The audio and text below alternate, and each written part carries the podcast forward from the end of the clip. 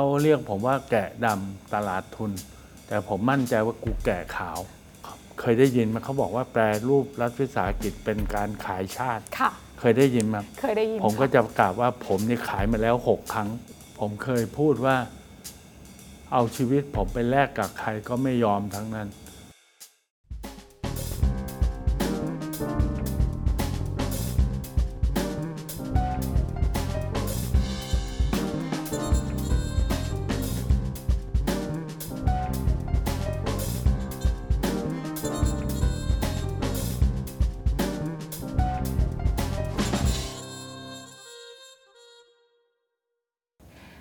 นได้ยินชื่อเสียงของพี่เต่าบรรยงพงพาณิชย์มายาวนานมากนะคะ ในหลาย ๆ แง่มุมด้วยค่ะพี่เต่าค่ะ แต่ว่าวันนี้อยากให้พี่เต่ามาช่วยตกผลึกนะคะ ตกตะกอนสิ่งที่เกิดขึ้นตลอด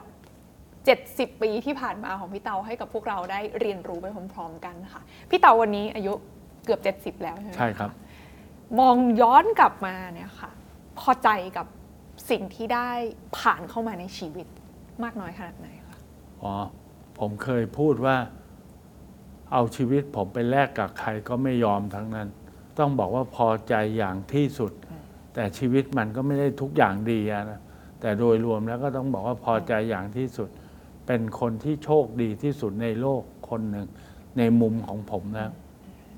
ครับ แต่ว่าช่วงเวลาที่ผ่านมาก็มีเหตุการณ์ที่ไม่คาดคิดเกิดขึ้นเหมือนกัน โดยเฉพาะอย่างยิ่งกับเรื่องสุขภาพของพี่เตา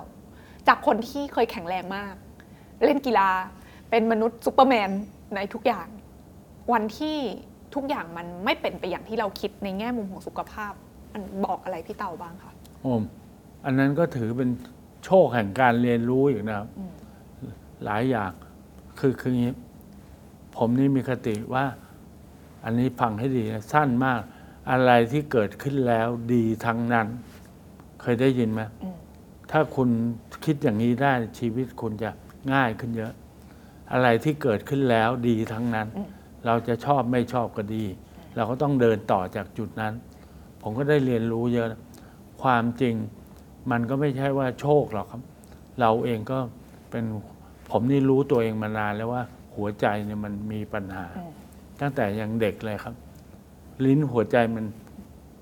ผิดปกติตั้งแต่เกิด แล้วมันก็พัฒนามาเรื่อย ๆ จนกระทั่ง หมอก็บอกว่าถึงเวลาต้องซ่อมแล้ว ผมก็ศึกษาอย่างดีผจญวิกฤตปรึกษาแพทย์ผู้ใหญ่ ศึกษาว่าหมอที่ไหนเก่งที่สุดในโลก ปรากฏว่าเป็นหมอไทยนะอืมไอ้โรคที่ผมเป็นอยู่ค่ะเป็นหมอไทย แล้วท่านก็ผ่าตัดผม แต่มันก็เกิดการแทรกซ้อนคือเกิดริ่มเลือด ไปอุดตันในสมอง โชคดีมากที่เกิดในจุดหนึ่งตอนตื่น สองเกิดตอนอยู่โรงพยาบาลสามเกิดในจุดที่ยังไม่อันตรายมากอืมถ้าเลยไปหมอธีรวัตรเหมจุธาบอกว่า ถ้าของพี่เลยไปสองนี้นะตับไปเลย ไปเลยคือไปจากโลกนี้เลย ไปจากโลกนี้เลย ก็มีแต่โชคทั้งนั้นนะอืมผมก็โอเค ก็อยู่โรงพยาบาลไป 45 วันอืม45 วันโอ้โหเป็น มีความรู้สึกดีใจเยอะเพิ่งรู้ว่ามีคนที่แคร์เรามากขนาดนั้น แล้วก็รู้เลยว่าจะกลับมาดีได้เนี่ยมันอยู่ที่เราเองทั้งนั้น ไม่มีใครช่วยคุณได้ อยากให้พี่เตาย้อนความให้ฟังสักนิดนึงได้ไหมคะพี่เตาบอกว่าพี่เตาเป็นเด็กธรรมดาธรรมดามาก ๆเลย แต่ว่าอยู่ดีๆ ก็มีจุดพลิกผันหลายอย่างเหมือนกัน จนกลายมาเป็น นายธนาคาร คนสำคัญของประเทศไทยในช่วงเวลาหนึ่งเลยทีเดียวนะคะ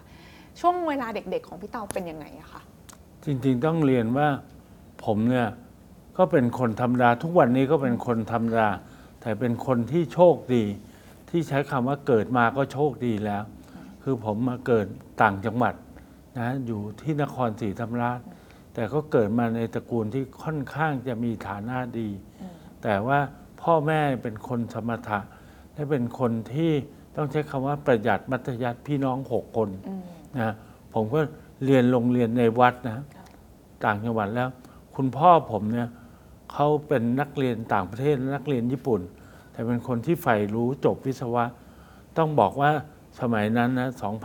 2,500 เป็นคนต่างจังหวัดไม่กี่คนที่รับหนังสือ Life Time Time Magazine Life Magazine อ๋อ มีเอนไซโคลปีเดียบิตานิก้าอยู่ที่บ้านครบชุด ก็เป็นคนที่ใฝ่รู้ ค่ะ แล้วเขาก็จะฝึกให้เราเนี่ยเป็นคนใฝ่รู้ ให้เขาเรารู้วิธีหาคำตอบ รู้วิธีตั้งคำถาม รู้วิธีสงสัย อันนี้เป็นเรื่องที่หนึ่ง เรื่องที่สองที่คุณพ่อเนี่ยมีอิทธิพลมากก็คือ อยากให้เราเนี่ยติดดิน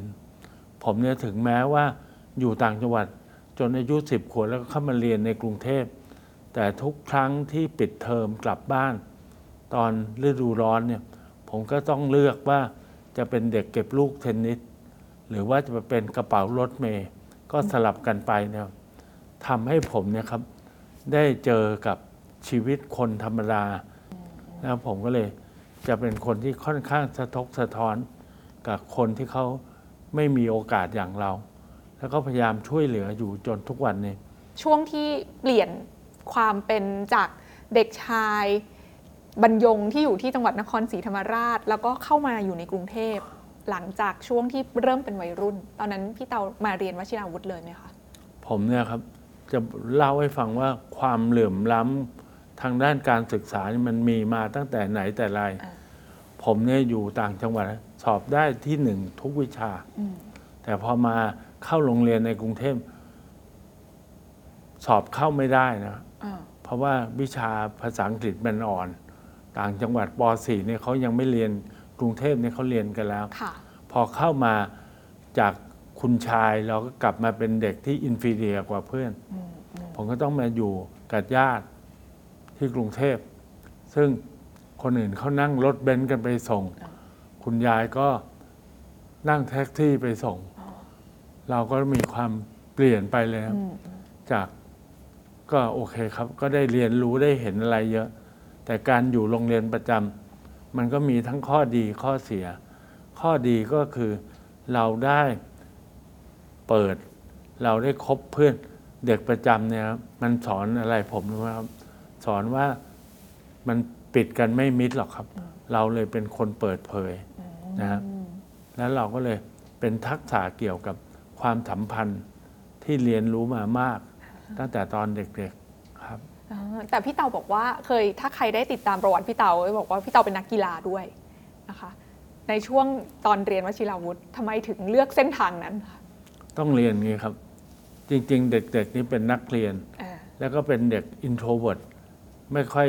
พูดจาสุงสิงกับใคร เพราะเราชอบเข้าห้องสมุดอ่านแต่หนังสืออในขณะที่ จนกระทั่งพอโตขึ้นมา คือต้องใช้คำว่าแรงจูงใจ คือโรงเรียนผมเนี่ยเขายกย่องนักกีฬาอืมนะฮะและนักเรียนในยเพื่อนก็จะล้ออ่านะฮะเพราะฉะนั้นเราก็เลยเปลี่ยนความที่เราอยากเป็น somebody ในสังคมที่เราอยู่ เลยเปลี่ยนมาเล่นกีฬาอย่างหนัก แล้วผมเป็นคนที่ต้องขอโทษต้องบอกว่าไม่มีพรสวรรค์เรื่องอะไรเลย นั้นอยากทำอะไรก็ต้องทุ่มเท ผมตื่นตีห้าออกมาวิ่งวันละสิบกิโล เพื่อให้แข็งแรง เพื่อจะได้เล่นกีฬาได้นะคนอื่นเขาตื่นหกโมงผมหกโมงครึ่ง ผมตื่นตีห้านะฮะเพื่อที่จะทำให้ร่างกายแข็งแรงเล่นกีฬาได้ แล้วก็ฝึกหนักมากอืมจนกระทั่งพอมศสี่ผมก็ติดทีมโรงเรียนกีฬาทุกอย่างอ่าไม่ว่าจะเป็นรักบี้ ซึ่งเป็นกีฬายอดฮิตของโรงเรียน เป็นบาสเกตบอล เป็นนักกรีธานะฮะนักกรีธาวิ่งระยะไกลนะครับ ก็ติดกีฬาทุกอย่างทีนี้อันนี้สำคัญนะผมก็เลยหลงทางอืมเพราะว่าเด็กนะบางทีเรานึกว่าเราประสบความสำเร็จแล้ว เราอาชีพแล้ว แต่จริง ๆ แล้วชีวิตเพิ่งเริ่มต้น ผมเลิกเรียนหนังสือ เพราะเพราะฉะนั้นการเรียนผมเนี่ยจาก 90%ตกต่ำอย่างรวดเร็ว มศ3 90 มศ4 70 มศ5สมัยก่อนเป็นมัธยมศึกษา 5 ปีเนี่ย ผมสอบจบด้วยคะแนน 50%พอดีเป๊ะโอ้โหคือเรียกว่าแย่มากแล้วก็เป็นช่วงเปลี่ยนผ่านสำคัญด้วยเพราะว่าต้องเข้ามหาลัยๆใช่ครับ แล้วทำยังไงอะคะตอนนั้น แต่บังเอิญผมก็โชคดีที่สอบเข้ามหาลัยได้ เพราะผมเลือกสอบคณะที่ มันไม่ได้ใช้ความรู้มศสี่มศห้ามันใช้ความรู้พื้นฐานอ่าส่วนใหญ่ ก็สอบเข้าจุฬาได้อ่าก็โชคดีครับอ่าชีวิตเปลี่ยนไหมคะ คิดได้ไหมแบบว่าหลังจากแบบ ต้องบอกว่ายังหลงทางต่ออคืออยู่มหาวิทยาลัยจากเด็กประจำอยู่แต่มีแต่เพื่อนผู้ชายมามีเพื่อนผู้หญิงสาวๆเยโอ้อะโหแยะโลกเปลี่ยนเลย แล้วผมมาอยู่จุฬาเนี่ยครับค่ะ เชื่อไหมครับผมเล่นทีมชาติแล้ว เล่นนักเป็นนักกีฬาทีมชาติ เล่นกีฬามหาวิทยาลัยอีกสี่อย่าง เป็นติดทีมมหาวิทยาลัยสี่อย่าง ก็เลยต้องขอต้องสารภาพเลยครับไม่เข้าใจไม่เอาใจใส่ในการเรียนหนังสือเลยอืมจบปริญญาตรีโดยใช้เวลา 5 ปี และจบด้วยเกรดเฉลี่ย GPA 2.04โอ้โหแบบว่า เส้นยาแดงพอดีเป๊ะ แต่อะไรที่อยู่ดีๆทำให้กลับมาคิดได้คะต้องใช้คำว่าอันนี้เป็นโชค คือชีวิตมนุษย์ทุกคนเนี่ยครับ มันก็จะผ่านโชคชะตา ถ้าเรามองย้อนหลังเราจะพบว่ามันจะมีช่วงที่เราโชคดีบ้างโชคร้ายบ้าง แต่จริง ๆ แล้วถ้ากลับไปดูแล้ว มันเรื่องของเราทำเองทั้งนั้นแหละโชคอะไรก็แล้วแต่ แต่นี้ผมนี่โชคดี ที่พอจบอย่างนั้นหางานทำไม่ได้อยู่สิบเกือบสิบเดือน จนกระทั่งบังเอิญจังหวะตอนนั้นตลาดหุ้นมันบูมขึ้นมา ต้องใช้คำว่ามองย้อนกลับก็เป็นการบูมอย่างไม่มีเหตุผล ในปี 2520 เพราะว่ามันเป็นยุคที่คนยุคนั้นเขาจะเรียกว่ายุคราชาเงินทุน ก็คือตลาดหุ้นบูมอย่างไร้เหตุผล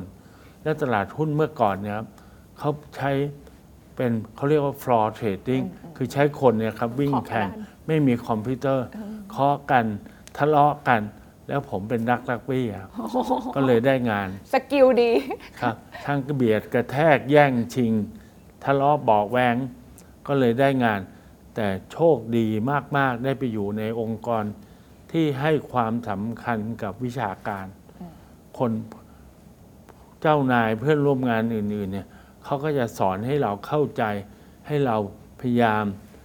กระเสือกกระสน ต้องใช้คำว่าผมเริ่มเรียนใหม่ จากการทำงานนะครับ แต่ยุคนั้นนะพอทำงานไปได้สองปี ตลาดมันก็พังค่ะเพราะอะไรที่ไม่มีเหตุผลมันอยู่ไม่ได้หรอกครับพอตลาดพัง เราก็เลย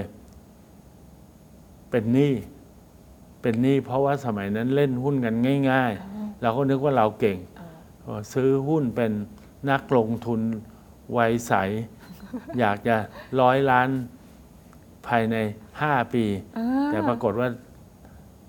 ติดหนี้อยู่ล้านห้าโอ้โหลองคิดดูนะ ตอนนั้นเงินเดือนเท่าไหร่คะเงินเดือนห้าพันเป็นหนี้ล้านห้าผ่อนใช้สิบปีครับ พอเป็นหนี้เนี่ย ถามว่า ถ้าเรามัวแต่งมงายกับมัน เราก็มองเป็นโชคร้าย ผมกลับบอกว่าโชคดีที่เป็นหนี้เพราะมันทำให้ต้องทำงานหนักมากๆ เพื่อจะใช้หนี้ให้ได้ เพราะฉะนั้นการจะใช้หนี้ให้ได้ก็คือ ต้องได้ขึ้นเงินเดือนในระดับสูงสุด เพราะฉะนั้นผลงานก็จะต้องอยู่ระดับดีเยี่ยมตลอด ผมก็มูมานะ เพื่อจะใช้หนี้เนี่ยก็เลยต้องทำงานหนัก ขยันที่จะเรียนรู้มากขึ้นบังเอิญผมก็ โชคดีได้เรียนรู้ได้มีอาจารย์ มีรุ่นพี่ที่เขาสั่งสอน มีอาจารย์ที่เป็นระดับศาสตราจารย์เข้ามาเป็นที่ปรึกษา เราก็เข้าไปคารวะขอเป็นสิทธิ์นะแล้วก็เรียนรู้จากท่าน เราก็สามารถที่จะทำผลิตภัณฑ์การเงิน เรื่องมันยาวนะครับเราก็มีผลิตภัณฑ์การเงินมีอะไรขึ้นมา ก็ทำให้ไต่เต้าขึ้นมาได้ และจุดสำคัญของผมก็คือว่าได้รับทุนให้ไปเรียนต่อปริญญาโท หลังจากทำงานไปแล้วเจ็ดปีอืมแต่ผมเนี่ย แล้วโชคดีอีก ชีวิตมีแต่โชคนะ ที่ศศินทร์มาเปิดรุ่นแรก รุ่นที่หนึ่งเลยนะ แล้วผมก็ได้บังเอิญที่จริง ๆ กรรมการที่สัมภาษณ์ที่เป็นคนไทย เขาไม่มีใครรับผม แต่บังเอิญ professor ที่มาจากต่างประเทศที่มาเป็นกรรมการอยู่ด้วย เขาเป็นคนที่คอนวินทุกคนว่าต้องรับไอ้หมอนี่ เพราะฉะนั้นผมก็เลยเข้าได้อ๋อแล้วก็เลยได้เรียนสองปี อันนั้นเปลี่ยนชีวิตเลยนะโอ้โหศาสิน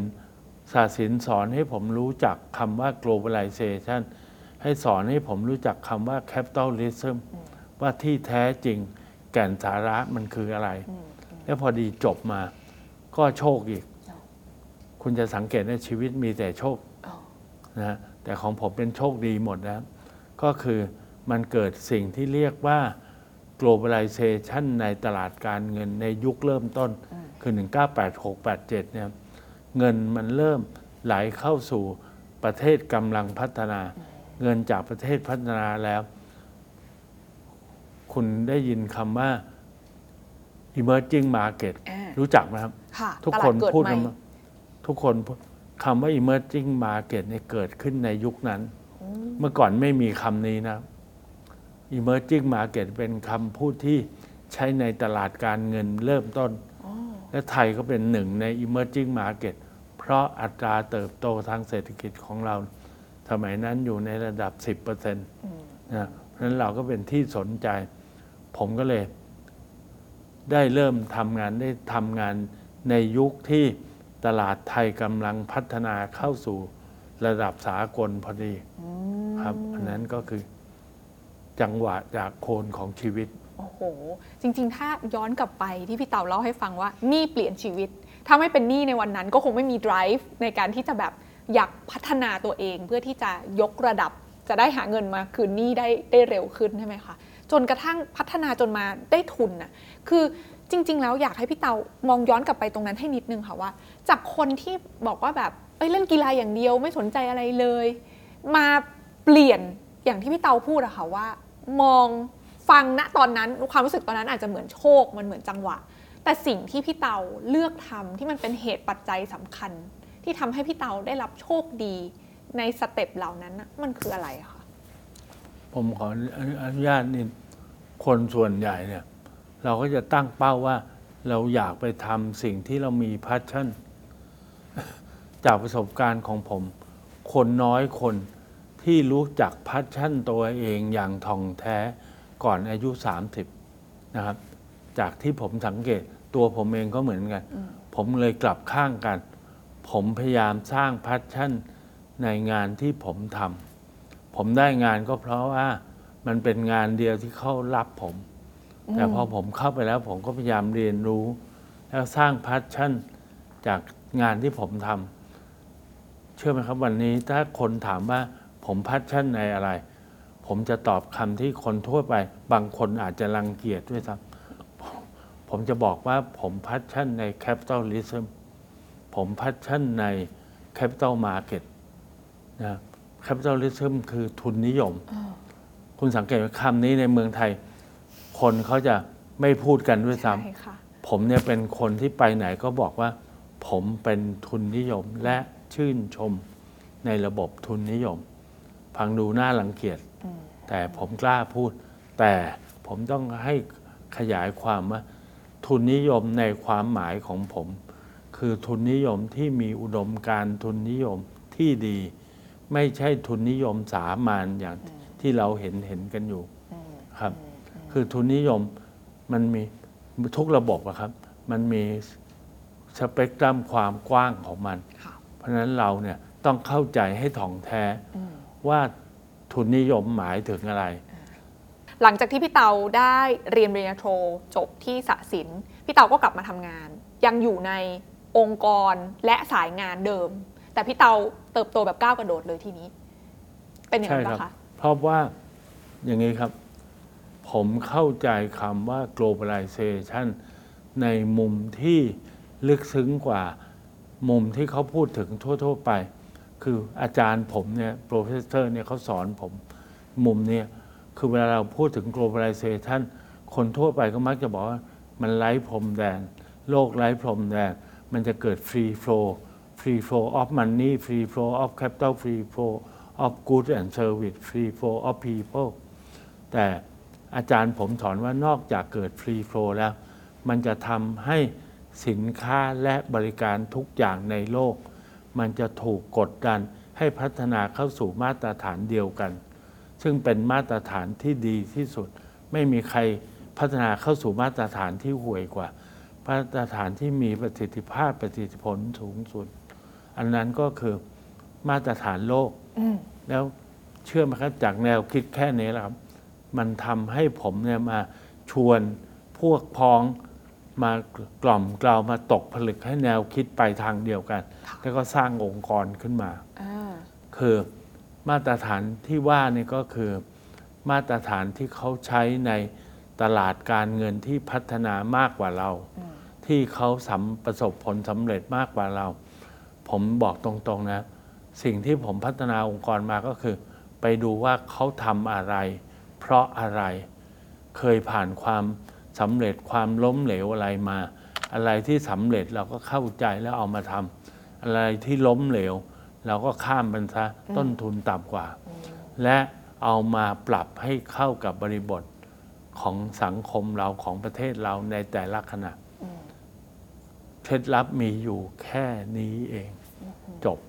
ทำมา 40 ปีก็มีเคล็ดแค่นี้ครับ ยกตัวอย่างให้ฟังได้ไหมคะพี่เต๋าอย่างช่วงแรก ๆ ที่พี่เต๋าบอกว่า ดูจากเราคีย์สำคัญของคำว่า globalization คือทุกอย่างต้องเป็นมาตรฐานที่ดีที่สุด เพราะฉะนั้นเราไปดูเลยว่าคนที่เขาทำได้มาตรฐานที่ดีที่สุดเขาทำกันยังไงนะคะแล้วเราก็ทำในสิ่งที่เขาทำอะไรที่ไม่ดีไม่ทำแต่มันก็ต้องเอามาประยุกต์ใช้ให้เข้ากับบริบทของเราในเวลานั้นด้วย อย่างช่วงที่ช่วงสร้างองค์กรพัฒนาแรก ๆ อะไรคือสิ่งนั้นบ้างคะวันนี้เป็นเกียรตินาคินพัทระแต่ส่วนพัทระเนี่ยเมื่อก่อนคำขวัญคืออะไรรู้ไหมครับอะไรคะหลักองค์กรมีอยู่แค่นี้เอง บริการสากลบนวิญญาณแก่นสารไทย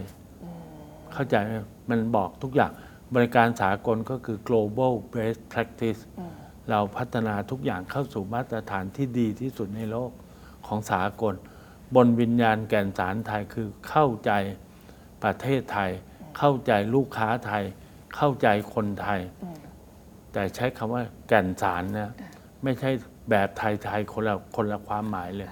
นะครับ เพราะฉะนั้นเราทำงานโดยมาตรฐานแค่นี้เองอ่านะแล้วเราก็พยายามเข้าใจว่าทำไมตลาดทุนเขาถึงพัฒนาอย่างนั้นทำไมมันถึงมีนักลงทุนสถาบัน ทำไมคนมันถึงต้องใช้ข้อมูลข่าวสารทำไมมาตรฐานบรรษัทพิบาล ก็เพราะนั้นถึงเป็นเรื่องสำคัญ ทั้งหมดเนี่ยครับ มันก็มาจากหลักแค่นี้แหละครับ แล้วเราก็พัฒนามา 30 ปีก็ยืนอยู่บนหลักเนี่ยครับแต่โลกมันก็เปลี่ยนไป เพราะฉะนั้นคำว่าสากลมันก็พัฒนาขึ้นเราก็ต้องวิ่งตาม แต่เชื่อไหมเชื่อไหมครับ วิ่งตามมันง่ายกว่าวิ่งนำ เราเนี่ยโชคดีที่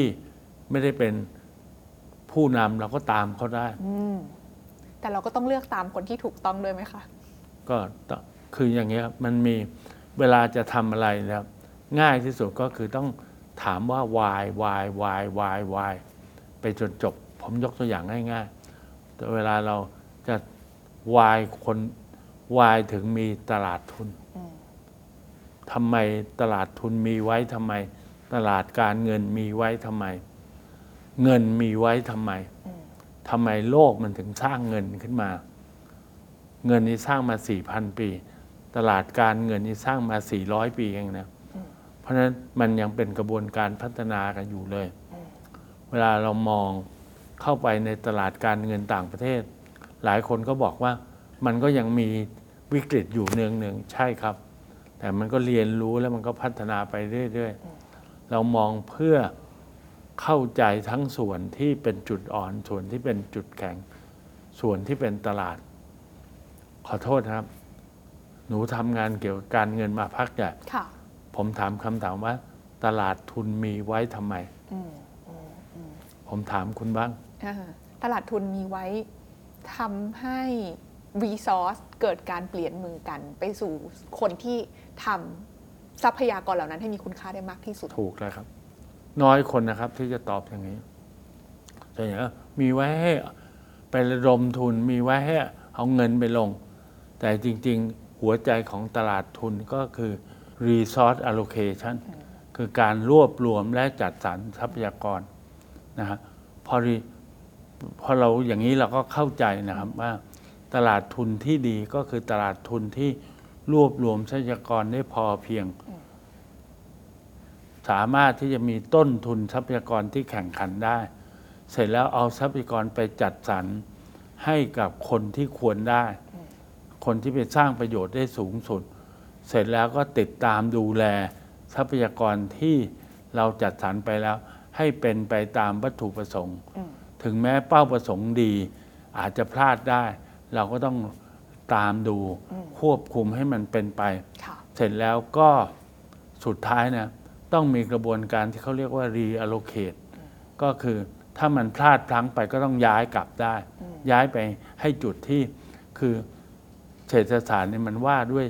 การบริหารจัดการทรัพยากรที่มีอยู่อย่างจำกัด ให้เกิดประโยชน์สูงสุดหลักก็แค่นี้แหละครับ เพราะฉะนั้นเวลาเราทำงาน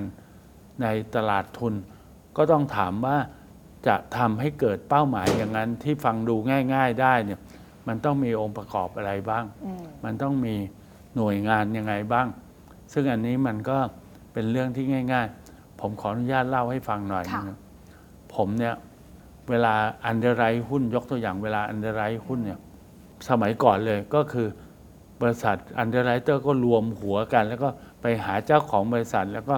บอกเราขายหุ้นให้ หุ้นคุณควรจะราคาเท่านี้นะ ก็ต่อรองในแง่ของ underwriter ก็อยากได้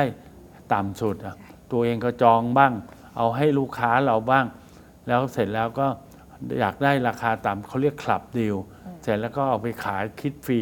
5%เพราะมีความเสี่ยง ถ้าคิดผิดมันก็ต้องแบกเอง เสร็จแล้วก็เอาไปขาย เสร็จแล้วถ้ากดราคาได้เก่งหุ้นก็ขึ้นสามเท่าอย่างรวดเร็ว เราก็กลับไปบอกเจ้าของเห็นไหมคุณรวยขึ้นจมเลยบลาบลาบลาแต่ว่าพัฒนาการนี้เป็นไม่ไม่แปลกอะไรครับ ต่างประเทศก็ทำอย่างนี้เมื่อปี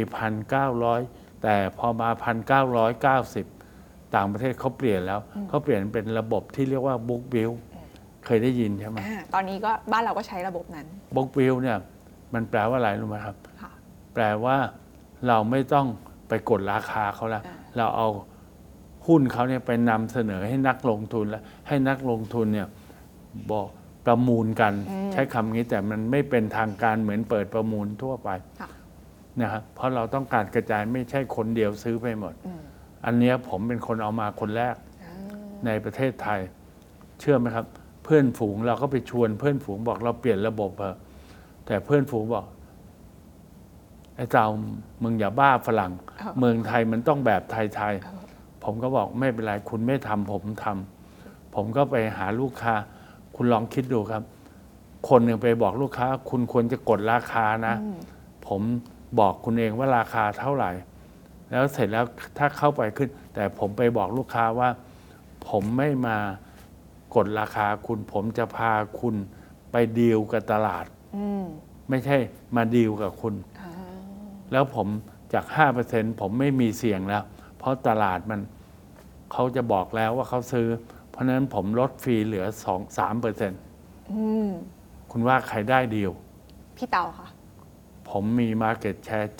70%ในยุคหนึ่งค่ะทุกคนก็ต้องเปลี่ยนตาม ซึ่งก็เป็นเรื่องที่ดีของตลาดค่ะคนอื่นก็ได้เรียนรู้จากสิ่งที่เราทำอ่าจังหวะนั้นตอนที่พี่เตาเป็นผู้นำการเปลี่ยนแปลง ซึ่งก็ทำให้ผลประโยชน์ของคนส่วนใหญ่หายไป พี่เตาเจออะไรบ้างคะก็ เขาเรียกผมว่าแกะดำตลาดทุน แต่ผมมั่นใจว่ากูแกะขาว ผมก็ได้เอางี้ครับ ผมเนี่ยทำเอาเงินต่างประเทศเข้าประเทศไทยมาแล้ว หลายล้านล้าน หลายล้านล้านบาทนะครับที่เข้ามา เพราะว่าคุณเชื่อไหมครับว่า หุ้นไทยเนี่ยฝรั่งถืออยู่สี่ห้าล้านล้าน ซึ่งถ้าไม่มีเงินฝรั่งนั้น เราก็จะไม่มีอะไรบ้างครับหนึ่งไม่มีทรัพยากรที่เข้ามาช่วยให้บริษัทพวกนี้ได้ลงทุนสองไม่มีมาตรฐาน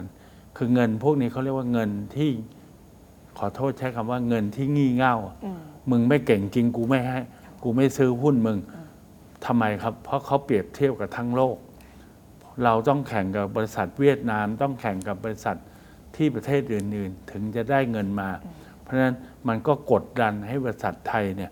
ต้องเพิ่มประสิทธิภาพประสิทธิผล เพิ่ม productivity รวมทั้งต้องมี governance ถ้าไม่มี governance กูไม่ซื้อหุ้นมึง โอเค พอเห็นไหมว่ามันข้างหนึ่งคนก็บอกมึงทำให้ต่างชาติยึดประเทศไทย แต่ผมกลับคิดอีกอย่างบอกกูนี่แหละทำให้ตลาดไทยพัฒนา และทำให้ มาตรฐานทุกอย่างมันดีขึ้น แล้วมันทำให้มีการจ้างงาน มีการลงทุนมีอะไรมหาศาลเงินเข้าสามล้านล้าน ปกติจะมีลงทุนอีกหกล้านล้านนะเพราะว่ามันมีเงินกู้อีกนะอันนั้นอันที่หนึ่งอันที่สองผมเนี่ย underwrite หุ้นมาแล้ว บริษัทผมเนี่ย underwrite หุ้นมาแล้ว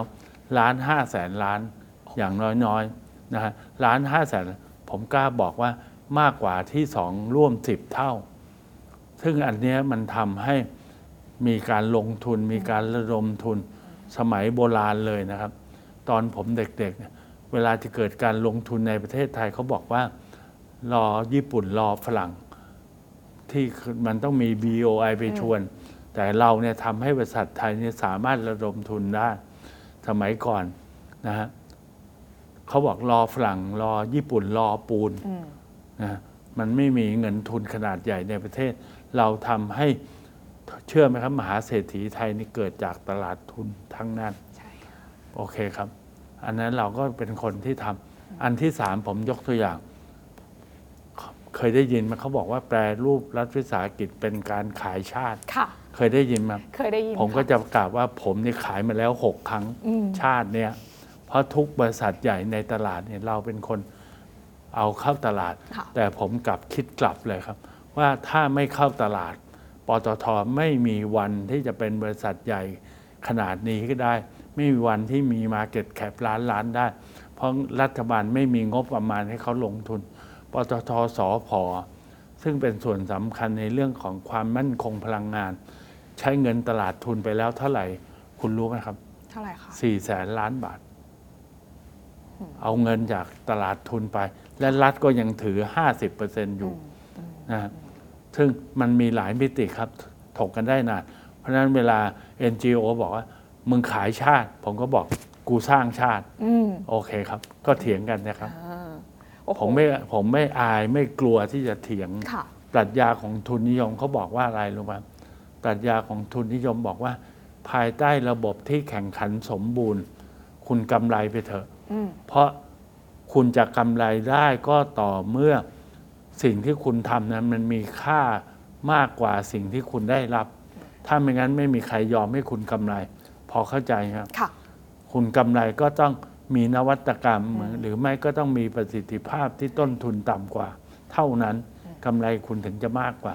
เพราะฉะนั้นกำไรไม่ใช่สิ่งที่น่ารังเกียจ ในระบบแข่งขันสมบูรณ์คำว่า maximize profit เป็นคำที่ เป็นเป้าหมายไม่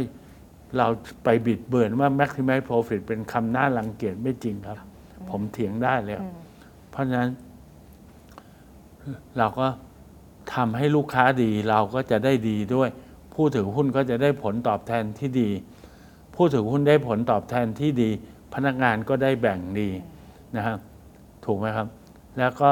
ในขณะเดียวกัน เราอยากจะ ค้าขายอย่างยั่งยืนเราก็ต้อง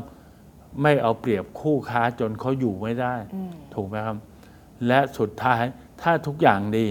สังคมดีเอง ไม่จำเป็นที่จะต้องเราห่วยและเสียสละให้สังคม มันเป็นปรัชญา ต้องใช้คำว่า ปรัชญาที่พิสูจน์แล้วว่าไม่เวิร์กคุณเคยได้ยินคำนี้ไหมครับ บอกว่าต้องเอาประโยชน์ส่วนรวมก่อนประโยชน์ส่วนตัว ได้ยินบ่อยมากเลยค่ะ ได้ยินทุกวันทำได้ไหมครับ มันเพราะแหละครับ แต่ปรัชญาทุนนิยมก็คือ อย่าแยกแยะประโยชน์ส่วนตัวกับประโยชน์ส่วนรวม ถ้าคุณหลอมรวมประโยชน์ส่วนตัวกับประโยชน์ส่วนรวมได้ ก็แม็กซิมัยได้ มันไปด้วยกันเลยนึกออกไม่ต้องเลือกเลยเพราะมันคือสิ่งเดียวกันเพราะให้มันอยู่อย่างเงี้ยสร้างระบบยังไง ให้ประโยชน์ส่วนรวมของ ประโยชน์ส่วนตัวของทุกคนมันสอดคล้องกัน และเกิดสิ่งที่เขาเรียกว่าพลังทวีทำให้ประโยชน์ส่วนรวมใหญ่ขึ้น และแบ่งอย่างเป็นธรรม จบ นี่คือทุนนิยมที่ดีค่ะแต่ทีนี้ค่ะ มันมีอยู่ช่วงเวลาหนึ่งในในพัทระตอนนั้นที่หลายคนพูดถึงกันอาจจะขออนุญาตขอความรู้พี่เตาสักนิดนึงพี่เตาน่าจะเป็น อาองค์กรแรก ๆ ในช่วงเวลานั้นที่ลุกขึ้นมา ปรับโครงสร้างองค์กรครั้งใหญ่ โดยใช้คำว่า management buyout อยากให้พี่เตาเล่าเหตุการณ์นี้ให้ฟังสักนิดคืออย่างนี้นึงครับ ว่าเกิดอะไรขึ้น อันนั้นก็เป็นการใช้วิกฤตให้เป็นโอกาส ผมต้องใช้งี้ครับ วิกฤตเมื่อปี 1997 2540 ทุกคนรู้ดี สถาบันการเงินไทยต้องบอกว่า ล้มแทบทุกแห่ง ใช้คำว่าทุกแห่งก็ได้ แต่บางแห่งก็ระดมทุนและยังอยู่ได้ แต่ธนาคารนี้ล้มไป 10 ธนาคาร บริษัทเงินทุนเนี่ยต้องบอกว่า 170 แห่ง เหลืออยู่ 3 แห่งเองนะฮะล้มหมดเพราะมันเป็นวิกฤตครั้งใหญ่ ผมนี่อยู่กลางมรสุมมาตลอดนะครับ แล้วอันนั้นเนี่ยมันทำให้เราต้องดิ้นรนเพื่อเอาตัวรอดทางผมเนี่ยเป็น ผู้บริหารระดับสูงของบริษัทเงินทุนหลักทรัพย์พัฒนาธนกิจ แล้วเราก็พบว่ามันไปไม่ได้ เราต้องใช้คำว่า face the brutal fact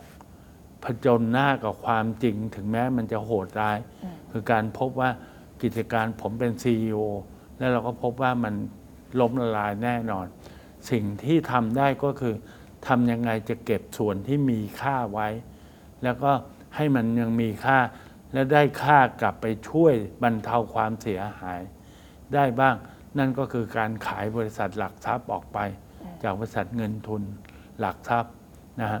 ก็ขายให้กับฝรั่งได้เงินมา 5,000 กว่าล้าน มันก็ทำให้เราสามารถที่จะได้เงินมาก็แล้วก็ล้มอยู่ดีนะค่ะแต่ทำให้รัฐบาลซึ่งเป็นผู้ค้ำประกันเงินฝากเสียหายน้อยลงเยอะ เพราะได้เงินมารวมทั้งแก้ปัญหาไป พอแก้ปัญหาเสร็จ มันก็กลายเป็นบริษัทหลักทรัพย์ที่มีต่างชาติถือหุ้นชื่อเมอริลินพัทระนะครับ กับธนาคารกสิกรไทย แต่พอเดินธุรกิจไปได้ 5 ปี ฝรั่งเองก็เจอวิกฤต วิกฤตที่เขาเรียกว่าเทคบับเบิลในยุคนั้นเขาก็เลยเปลี่ยนนโยบาย เขาก็อยากให้เราเนี่ยหดตัว ผมก็ใช้จังหวะนั้นแหละครับ เปลี่ยนเป็นไปขอซื้อหุ้นจากเขา แทนที่จะหดตัว มันจะทำให้เขาได้ราคาคืนและยังทำธุรกิจตามเท่าที่เขาทำได้ เรื่องมันมีรายละเอียดปลีกย่อยเยอะ มันเป็นดีลอย่างหนึ่งค่ะมันเป็นการปรับสตรัคเจอร์ เราก็เลยทำเมเนจเมนต์บายเอากลับมา แล้วผมซื้อกลับ 500 ล้านนะแต่เขาไม่ได้เสียใจนะครับเพราะระหว่างทางเขาก็ได้ประโยชน์เยอะแยะ เพราะมันเวลา 5 ปี ได้ปันผลได้อะไรไป ได้มาเก็ตแชร์ได้ธุรกิจ เสร็จแล้ว ผมก็มาทำมาปลูกปั้นกัน ตอนนี้มีค่าเท่าไหร่รู้ไหมครับหมื่นล้าน ก็ทำให้ถามว่ามันทำได้ เพราะว่าหลายเหตุหลายผล เราใช้คำว่า MBO คนที่ไม่รู้จักผม และไม่รู้จักรายละเอียดบอก โอ้โห ไอ้เตารวยแย่ ขอโทษครับผมถือ8เปอร์เซ็นต์ แล้วที่เหลือก็อีก 40 คนก็แบ่งกันไปค่ะนะครับอ่าหลายคนบอกว่าทำไมมึงไม่เอา 40อะ เออ ผมบอกถ้าผมเอา ผมเอา8เปอร์เซ็นต์500เลยเป็นหมื่นล้าน ถ้าผมเอา 40 500 น่าจะเป็นสัก 600 เพราะคนคนเดียวทำกับสี่หรืสิอบไม่ก็คนอาจร่วมกันทกลับไปเหลือ 400 ก็ได้ำมันก็แค่นั้นแหละครับ ค่ะ เพราะผมไม่มีความสามารถพอ ที่จะทำทุกอย่างได้ด้วยตัวเอง เราต้องเดินต่อไปข้างหน้านะฮะการควบรวมเนี่ยเป็นเรื่องสำคัญนะการควบรวมทำให้เรามีศักยภาพมากขึ้น มีทรัพยากรมากขึ้น แล้วเราก็ทำให้เราเติบโตได้มากขึ้น พัฒระกับเกียรตินาคินก็เลยกลายเป็นเกียรตินาคินพัฒระจนทุกวันนี้ แล้วก็สามารถที่จะให้บริการได้ในแง่ธนาคารในแง่ขนาดเราในแง่ขนาดเราเล็กนะ แต่เราก็มีเป้าหมาย เราไม่ต้องการเป็นขนาดใหญ่ เราต้องการเป็น the most profitable bank the most profitable financial group เราก็พยายามให้ทุกคนเนี่ยได้รับสิ่งที่ตัวเองต้องการห้าได้อ่านะได้เรียนได้ทำได้ตังค์ได้มันได้ภูมิใจอ่านะถ้าทุกคนได้องค์กรมันก็เดินได้อืมแต่นี้วัดผลยังไงค่ะนะครับ เราวัดอย่างนี้ครับ ไอ้ลูกค้าได้บริการที่ดีเนี่ยเราก็วัดที่เขาใช้บริการเราไหม ถ้าเราไม่ดีเขาไม่ใช้แล้วครับสิ่งที่พวกเราภูมิใจ อันนี้ไม่ใช่ว่าคุยโม้โอ้อวดแต่เป็นตัวเลขข้อเท็จจริง ส่วนแบ่งตลาดของเรา ในแง่ของอย่างการซื้อขายหลักทรัพย์ ทราบไหมครับว่าเท่าไหร่ ปีที่แล้ว 20%มีโบรกเกอร์ทั้งหมด 40 แห่ง เราได้ส่วนแบ่งตลาด 20%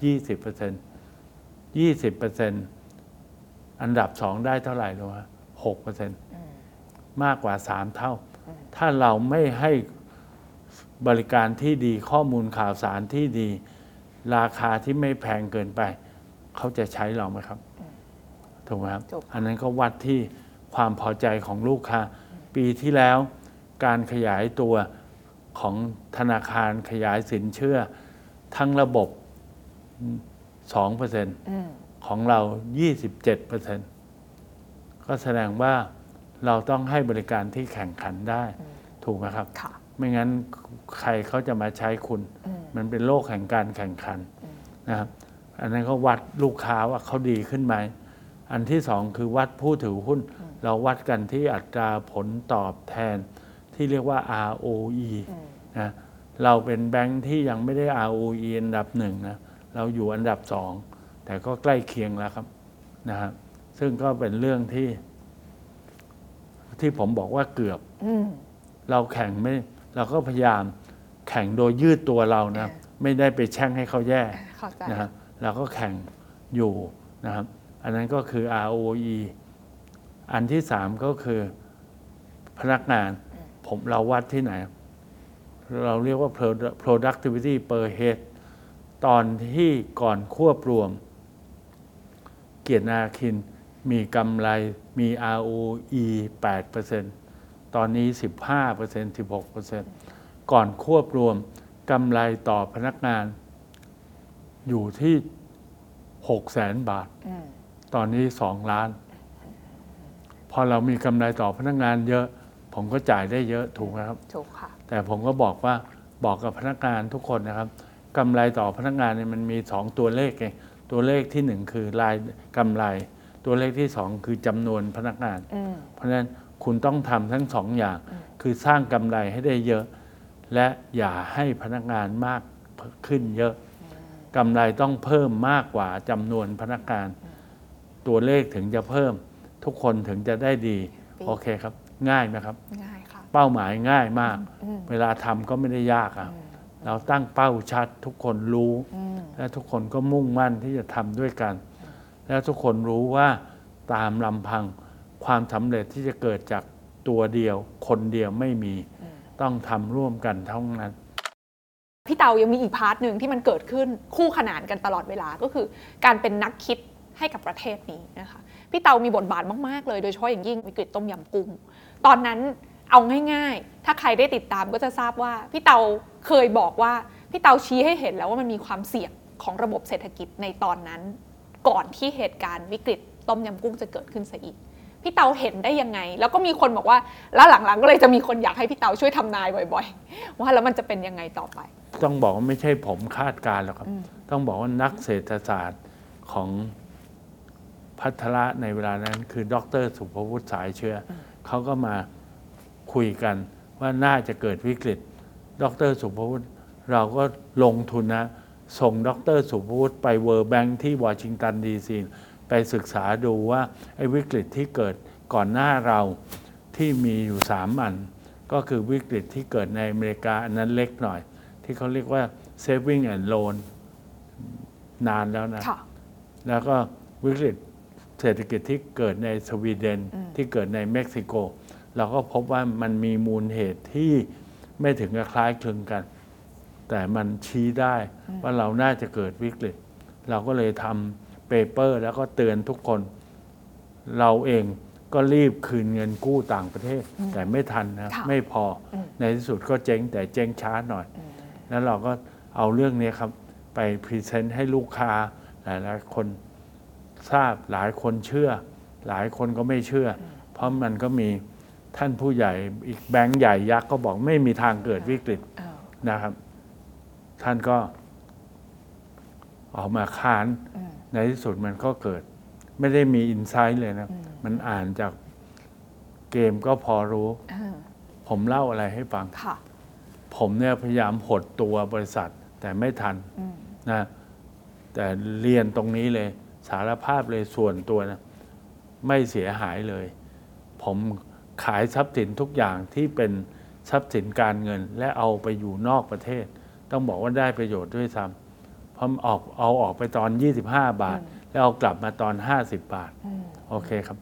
ผมเลวไหมครับอืมอืมแต่วันนั้นเนี่ยคืออย่างนี้ครับ ความเสี่ยงมันชี้ค่อนข้างชัดอืมแต่ผมเป็นนักฉวยโอกาส เมื่อกี้พูดถึงเรื่อง ส่วนตัวความเสียหายส่วนตัวไม่มีนะผมยังใช้เปเปอร์นั้นสร้างชื่อเสียงให้ตัวเองอืมนะมันทำให้ผมดูเด็กที่จบ 2.0 มันเลยดูเหมือนเป็นนักเศรษฐศาสตร์ขึ้นมาอืมเพราะผมก็เข้าใจเรื่องพวกนี้มากขึ้นเรียนรู้มากขึ้น แล้วทำให้ผมเชื่อไหมครับ ครั้งแรกเลย ผมตอนนั้นอายุเพิ่งจะ 40 หน่อยๆ ผมก็เลยได้รับเชิญให้ไปเป็น present paper ในงานใหญ่มากของประชาชาติธุรกิจมีคนมาฟังพันห้าร้อยคน แล้วคนที่ comment paper ผมสองท่านก็จะมีอาจารย์นิธิเอี่ยวศรีวงศ์อืมกับอาจารย์โคสิทธิ์ปั้นเปี่ยมรัตน์นะฮะอ๋อสามคนแล้วก็อาจารย์อัมมารสยามวาลาสามท่านมา paper มา comment paper ของไอ้เตา บรรยงพงษ์พานิชเศรษฐศาสตร์ 2.0 ผมก็เลยมีชื่อเสียงขึ้นมาอืมก็ใช้ไม่มีอะไรครับ แล้วก็ใช้คือผมเป็นนัก แสวงหาและสร้างโอกาสอืมนะครับอืมอันนี้ถ้าถามว่าชีวิตมันประสบผลสำเร็จมาค่ะก็อย่างนี้แหละครับอืมกลับเป็นอีกอย่างคือเป็นนักเสือก นักเสือก เสือกแปลว่าอะไรครับ แปลว่า ไปทำเรื่องที่ไม่ใช่หน้าที่ ช่วงเวลาที่ผ่านมา เป็นอย่างนั้นแล้วไม่มีคนมา จริง ๆ ต้องบอกว่าอย่างนี้ดีกว่าค่ะ มีคนชอบแซวพี่เตาอยู่เรื่อยๆใช่ไหมคะได้ยินว่า ว่าถ้าเป็นนักเสือกแล้วทำไมไม่มาเป็นทำหน้าที่ในการพัฒนาประเทศไปเลย หรือมีบทบาท คือคนเราเนี่ยมันมีบทบาทความเหมาะสมในแต่ละบทบาท ผมเนี่ยอาจจะด้วยความเห็นแก่ตัวด้วยอะไรก็แล้ว แต่ผมพบว่าคนอย่างผมเนี่ยมันเหมาะสมที่จะเป็นอยู่เวทีอย่างนี้มากกว่า คืออย่างนี้ครับ ผมนี่ถือคติว่า ผมคงจะเปลี่ยนโลกไม่ได้หรอก แต่ผมพยายามทำให้โลกดีขึ้น ในจุดที่ผมสามารถ อย่างเช่น ทุกวันนี้ก็มาทำองค์กรเล็ก ๆ แต่ทำให้มันช่วยสร้างเสริมอย่างที่พูดไปแล้ว นะมีส่วนที่จะพัฒนาตลาดทุนพัฒนาแคปิตอลิทึมที่ดีกับเป็นคนวิพากษ์วิจารณ์ เพราะในบริบทการเมืองอย่างเงี้ยผมกระโดดเข้าไปก็ตาย เพราะผมเป็นคนที่ไม่คอม p r o m i s e ไม่สามารถที่จะปรับเปลี่ยนได้มากขนาดนั้น โอเคครับผมตี ผมประเมินตัวเองแล้วไม่เหมาะสมด้วยประการทั้งปวงณวันเนี้ย เข้าใจว่าพี่เตาผ่านเรื่องราวมาเยอะมากนะคะหน้าที่การงานก็ส่วนหนึ่ง ตอนนี้พี่เตาก็ไม่ได้นั่งบริหารเต็มตัว แต่ว่าพี่เตาก็ยังเป็นที่ปรึกษาเป็นคนสำคัญ แต่ว่าแก่นของชีวิตพี่เตาในตอนนี้คืออะไรคะจริงๆเนี่ยผมเนี่ยมีชีวิตเพื่อสนองความต้องการของตัวเอง ฟังดูให้ดีนะแต่ความต้องการของตัวเองคืออะไร เราจะแยกแยะยังไง ผมก็แยกแยะตามง่ายๆ คืออย่างนี้ครับวิชาในโลกเนี่ยมีคนเขาคิดไว้หมดแล้ว ผมจะดำเนินชีวิตตามมาสโลลอเคยได้ยินไหมครับ ความเขาเรียกว่า hierarchy of need อืมก็เบสิกนีดมาก่อน ซึ่งแปลว่าเงินเท่านั้นเองแต่เงินมันเท่าไหร่หรอครับ จริง ๆ เราใช้เงินไม่เยอะหรอกครับเราใช้เงิน ผมไม่ใช่คน ผมก็ฟุ่มเฟือยนะแต่ไม่ใช่จุดๆเพราะฉะนั้นเงินที่มีบังเอิญเราก็มีพอแล้ว โชคดี อันที่สองก็คือ เขาเรียกว่า security need ความมั่นคง ความมั่นคงก็แยกแยะอีก เป็นความมั่นคงเรื่องการเงิน ความมั่นคงเรื่องสุขภาพสำคัญมาก ความมั่นคงที่สำคัญอีกอย่างเขาเรียกว่า ความมั่นคงด้านความสัมพันธ์ ความสัมพันธ์กับคนที่เรา care อันที่ถัดไปโซเชียลนี้ ความต้องการทางสังคมของผมก็คือ คนที่ผม care ผมไม่สนใจสื่อเธอเท่าไหร่นะฮะแต่คนที่ผม care ให้เขารู้สึกดีกับเรา โอเคครับ เราก็พยายามรักษาความสัมพันธ์ ไปอีกขั้นหนึ่งก็คือเขาเรียกว่าความต้องการที่ไปบรรลุศักยภาพบรรลุอีโก้ของเรานะอันนั้นเนี่ยผมก็ต้องการแค่ทำตัวให้เป็นประโยชน์บ้าง ตามศักยภาพที่มีตามความเสี่ยงที่ยอมรับได้นะครับ แล้วก็พยายามทำไป โดยประเมินความเสี่ยง จริงๆ แล้วคนหลายคนบอกผมเป็นคนกล้า จริง ๆ ไม่ใช่หรอกครับถ้าผมกล้าเนี่ยผมห่ามกว่านี้เยอะ เพราะผมคิดอะไรได้เยอะกว่านี้เยอะ ผมยังกล้ากล้ากลัวกลัวอยู่หลายเรื่องเลยครับ นี่เบาแล้วนะคะ แต่ทีนี้สิ่งหนึ่งที่เมื่อสักครู่พี่เตาบอกว่า basic need ที่สุดของมนุษย์คือเงิน ใช่ครับ แต่ฟังจากที่พี่เตาพูด กับมุมที่พี่เตาพูดเล่าให้ฟังเมื่อกี้ว่าพี่เตาเป็นคนที่ pro เรื่องของ capitalism หรือทุนนิยม แต่พี่เตากลับบอกว่าณวันนี้เงินมันอาจจะไม่ใช่สิ่งที่สำคัญที่สุดของชีวิต มันเป็นแค่ basic need ที่มันพอได้ มันคืออะไร คืออย่างนี้ผมให้ตัวอย่างคนอื่นนะง่าย ๆ คุณวอร์เรน บัฟเฟตซึ่งเป็นขวัญใจของนักลงทุนทั่วโลก คุณวอร์เรน บัฟเฟตมีเงินเท่าไหร่ครับ แปดหมื่นล้านเหรียญนี่ตอนนี้อาจจะเพิ่มแล้วก็ได้แปดหมื่นล้านเหรียญคูณสามเข้าไปก็เท่าไหร่ครับสองล้านกว่าล้านบาท คุณวอร์เรนบัฟเฟตเนี่ยยังทำงานหนักอยู่ทุกวัน ยังแสวงหากำไรสูงสุดอยู่ทุกวัน แต่คุณวอร์เรนบอกว่า แต่คุณรู้ใช่ไหมว่าวอร์เรนก็ยังอยู่บ้านหลังเก่า ที่ราคาไม่กี่ล้านบาทบาทนะนะ วอร์เรนก็ยังใช้เงินอย่างธรรมดาแล้ววอร์เรนก็ยังทำงานอยู่ทุกวัน อันนี้คือแต่เขาประกาศแล้วและทำแล้วด้วยว่า 99%ของเงินของเขาเนี่ยเขาจะบริจาคให้การกุศลเคยไว้แค่หนึ่งเปอร์เซ็นแต่หนึ่งเปอร์เซ็นเท่าไหร่รู้แปดร้อยล้านเหรียญนะเขาบอกมันพอเหลือพอนี่คือให้ลูกด้วย ให้สี่คน ลูกสองเมียและเขาเนี่ย แต่ที่เหลือบริจาคแต่ถามว่าทำไมยังทำงานเต็มที่อายุ 90 แล้วยังไม่เกษียณเลย เพราะว่าเขา believe in capitalism เขาเชื่อว่าเขายังมีประโยชน์ การทำงานของเขาเนี่ยคือการ allocate resource และ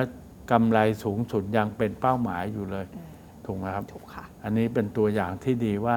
เขารู้ว่า productivity เขาอยู่ตรงไหน ผมอันนี้ผมไม่ได้เก่งแบบเขาแต่เป็นปรัชญาในแนวคล้าย ๆกันนะครับอืมชัดเจนเชื่อไหมครับมาสโลรอที่ผมชื่นชมและเดินตามมาตั้งนาน ในที่สุดผมก็ไปพบว่าทฤษฎีมาสโลซึ่งคิดมาเมื่อ 80 ปีที่แล้ว มันไปพ้องกับคำสอนสำคัญของพระพุทธเจ้า ซึ่งเรียกว่าทิฏฐธรรมมิกสังวัตนิกธรรมนะที่เขาเรียกง่าย ๆ ว่าคาถาเศรษฐีอูอากาสะเหมือนกันเลยครับ มันไม่น่าเชื่อนะว่าพระพุทธองค์ท่านใส่วางไว้ตั้ง 2,600 ปีแล้วคำถามสุดท้ายค่ะพี่เตาค่ะ ณวันนี้เนี่ยพี่เตาคิดว่าสิ่งที่สำคัญที่สุดในชีวิตของพี่เตาที่พี่เตาได้เรียนรู้มา มันคืออะไร แล้วพี่เตาอยากจะส่งต่อบทเรียนอะไรให้กับคนรุ่นหลังบ้างคะคืองี้ครับบทเรียนในยุคผม มันก็จะล้าสมัยอย่างรวดเร็ว แต่บริบทของประวัติศาสตร์มันสำคัญเสมอ การเข้าใจว่าสิ่งแต่ละสิ่งพัฒนามายังไงมันเพื่อที่จะเขาจะไปต่อยอดได้ ชีวิตผมก็ไม่ได้คิดอะไรมากครับ คิดว่า